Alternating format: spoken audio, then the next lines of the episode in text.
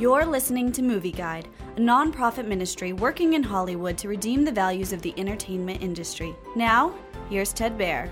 In part 3 of the Obi-Wan Kenobi series on Disney+, Obi-Wan and a 10-year-old Princess Leia escape to a mining planet called Mapuzo.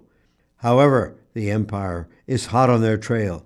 Inquisitor Reva reports to Darth Vader that they've tracked Obi-Wan to the system of mining planets. On Mapuzo, Obi-Wan and Leia hitch a ride on a transport leading to a local spaceport city.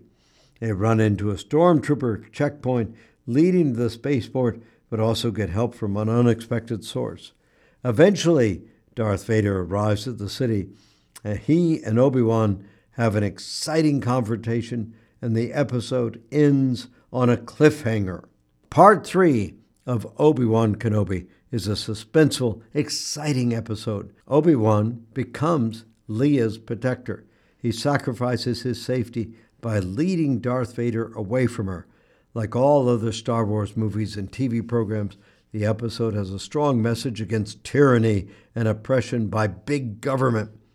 However, Part 3 of Obi-Wan Kenobi has some strong, intense violence and jeopardy, and references to using the mystical force. So, Movie Guide advises caution for pre-teenage children. Movie Guide works to protect you and your family from the negative influences of the media, and is also working in Hollywood to redeem its values from a biblical perspective.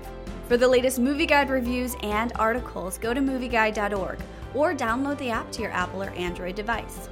You can also subscribe to the Movie Guide podcast on iTunes.